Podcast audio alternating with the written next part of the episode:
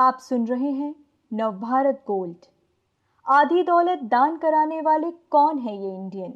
देश में मध्यवर्गीय लोगों से दान कराने की एक पहल शुरू हुई है, जिसके सफल होने पर परोपकार की एक नई संस्कृति पनप सकती है। रचिता प्रसाद की रिपोर्ट। पूत कपूत तो क्या धन संचय, पूत सपूत तो क्या धन संचय।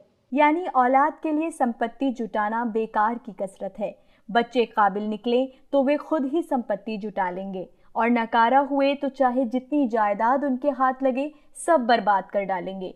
ये कहावत सुनी तो बहुतों ने होगी, अमल शायद ही कोई करता हो। लेकिन अब कुछ लोग तस्वीर बदलने लगे हैं।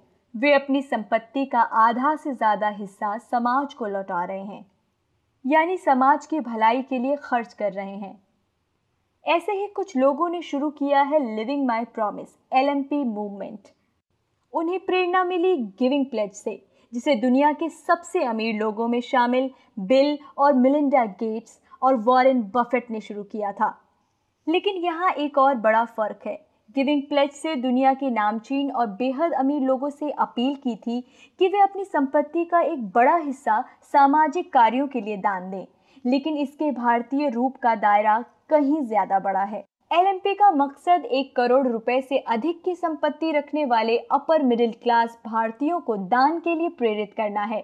उनसे अपील की जाती है कि वे अपनी संपत्ति का कम से कम आधा हिस्सा सामाजिक कार्यों के लिए दान करें। इससे दान की एक नई संस्कृति बनने की उम्मीद है। दान करने वालों का एक नया समुदाय भी बन सकता है, जिसका दायरा कुछ अरबपतियों तक सीमित नहीं होगा। कर्नाटक के उमा कात्यायनी और ज्वाली रमानाथ ऐसे ही दंपत्ति हैं। दोनों रिटायर हो चुके हैं। ये उन इक्यावन लोगों में शामिल है जिन्होंने दान देने का वादा एलएमपी से किया है। राज्य सरकार में इंजीनियर थे दोनों। उन्होंने एक ट्रस्ट शुरू करने के लिए अपनी बचत से पाँच लाख रुपए अलग किए। उनकी पेंशन का आधा से ज़्यादा हिस्सा गाँव के छह सरकारी स्कूलों के बच्चों की मदद के काम आता है। रमानाथ कहते हैं, मेरे नौ भाई बहन हैं। उनके भी बाल बच्चे हैं। मुझे लगा कि मेरे परिवार में काफ़ी बच्चे हो गए। मेरी पत्नी की भी ऐसी ही सोच थी। तो हमने तय किया कि हमारी कोई संतान नहीं होगी और हम अपने पैसे से दूसरे बच्चों का जीवन संवारेंगे। हम इस दिशा में कई साल से काम कर रहे हैं, लेकिन एलएमपी से जुड़ने से हम ऐसे दूसरे लोगों के करीब पहुँचे हैं जो काफ़ी बड़े पैमाने पर अच्छा काम कर रहे हैं। लिविंग बाय प्रॉमिस से जुड़ने वाले और दान देने का वादा करने वाले शुरुआती लोगों में उद्यमी वेंकट कृष्णन भी थे। वो इंडिया वेलफेयर ट्रस्ट के संस्थापक हैं। वो अपनी कमाई का आधा से ज़्यादा हिस्सा दान कर चुके हैं। इतना ही नहीं, वो अपनी कुल संपत्ति का 90 प्रतिशत हिस्सा दान करने का संकल्प ले चुके हैं। कृष्णन कहते हैं, मैं ऐसे कुछ लोगों को जानता था जो इस तरह का बड़ा संकल्प कर लेते। लेकिन मेरी फ़िक्र ये थी कि इससे कहीं बड़े पैमाने पर काम कैसे किया जाए। फिर हमसे कुछ ऐसे लोग जुड़े, जिनके बारे में सोचा नहीं था। मसलन छोटे बच्चों के माँ बाप या ऐसे लोग जो सुपर रिच नहीं हैं। मैं तो हैरान रह गया। मुझे भरोसा हो गया कि इस मूवमेंट में कुछ हज़ार लोग आसानी से जुड़ सकते हैं। एल से जुड़ने वालों में अनुभवी कॉरपोरेट एग्जीक्यूटिव हैं, कलाकार हैं, रिटायर हो चुके सरकारी अधिकारी हैं तो यंग कपल्स और कुछ आम लोग भी हैं।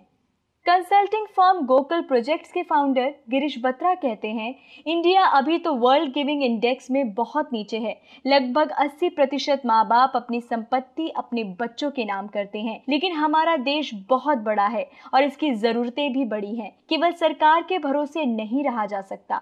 सामाजिक कार्य करते हुए बत्रा कुछ लोगों से मिले थे। उन्हीं के साथ मिलकर उन्होंने लिविंग माई प्रॉमिस मूवमेंट शुरू किया। चैरिटीज एंड फाउंडेशन ने 2019 में जो वर्ल्ड गिविंग इंडेक्स बनाया था, उसमें 128 देशों के बीच भारत बयासीवें स्थान पर था।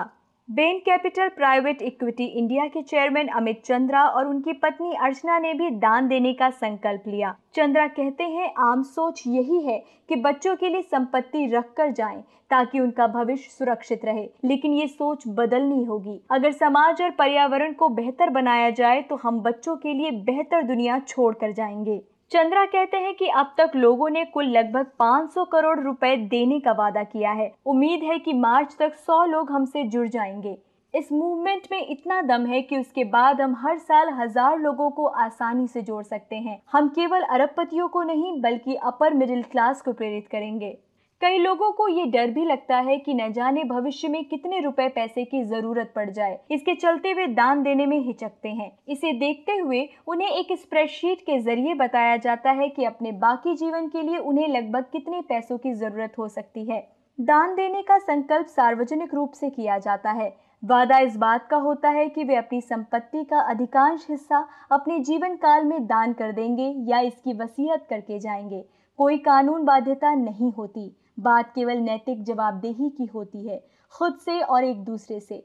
लोग चाहें तो ये बता भी सकते हैं कि वे कब कितना दान करने का इरादा रखते हैं। कई कंपनियों के बोर्ड में शामिल senior finance professional Geeta Nayyar का कहना है कि दान देना तो एक जश्न की तरह होना चाहिए कि आपने संपत्ति हासिल की और अब उसे सामाजिक कार्यों में लगा रहे हैं। गीता कहती है, महिलाओं में मर्दों के मुकाबले दान पुण्य करने का रुझान अधिक होता है, लेकिन आज भी बहुत कम महिलाओं के पास अपनी संपत्ति है। मैंने दान देने का संकल्प लिया और मुझे भरोसा है कि इसका बेहतर ढंग से उपयोग होगा। जुलाई में इस अभियान से जुड़े जनपैक्ट के पूर्व सीईओ प्रमोद भसीन कहते हैं, मैं कड़ी मेहनत के बदौलत कामयाब हुआ। लक टाइमिंग परवरिश, सुख सुविधाओं जैसी चीज़ों का भी रोल रहा। तो मैं अपने लिए संपत्ति कैसे जुटा सकता हूँ? केवल संपत्ति जुटा लेना बेमतलब की बात है। इससे इकोनॉमी या सोसाइटी को कोई फ़ायदा नहीं होता। हम बड़ी दौलत जुटा लेने वालों की वाहवाही करते हैं, दान देने वालों की तारीफ़ नहीं करते। ये सोच सही नहीं है। ये ग्रुप दरअसल संपत्ति के साझेदारी पर ज़ोर दे रहा है। न कि इस बात पर कि जो उपयोग में ना आ रहा हो, उसे दान कर दिया जाए। वेंकट कहते हैं, समाज के कई तबकों के लोग इससे जुड़े हैं, लेकिन इनमें एक बात कॉमन है। सभी लोग दूसरों के लिए कुछ करना चाहते हैं। इनका मानना है कि इनकी सफलता केवल इनकी नहीं है। इन्हें जो भी मिला है, उसके लिए ये शुक्रगुजार हैं और समाज के लिए काम करना चाहते हैं। इस तरह के और दिलचस्प पॉडकास्ट सुनने के लिए विश्व की सर्वश्रेष्ठ Hindi infotainment service Nav Bharat gold पर लॉगिन कीजिए। गोल्ड के पॉडकास्ट का खजाना मिलेगा नव भारत गोल्ड डॉट कॉम पर।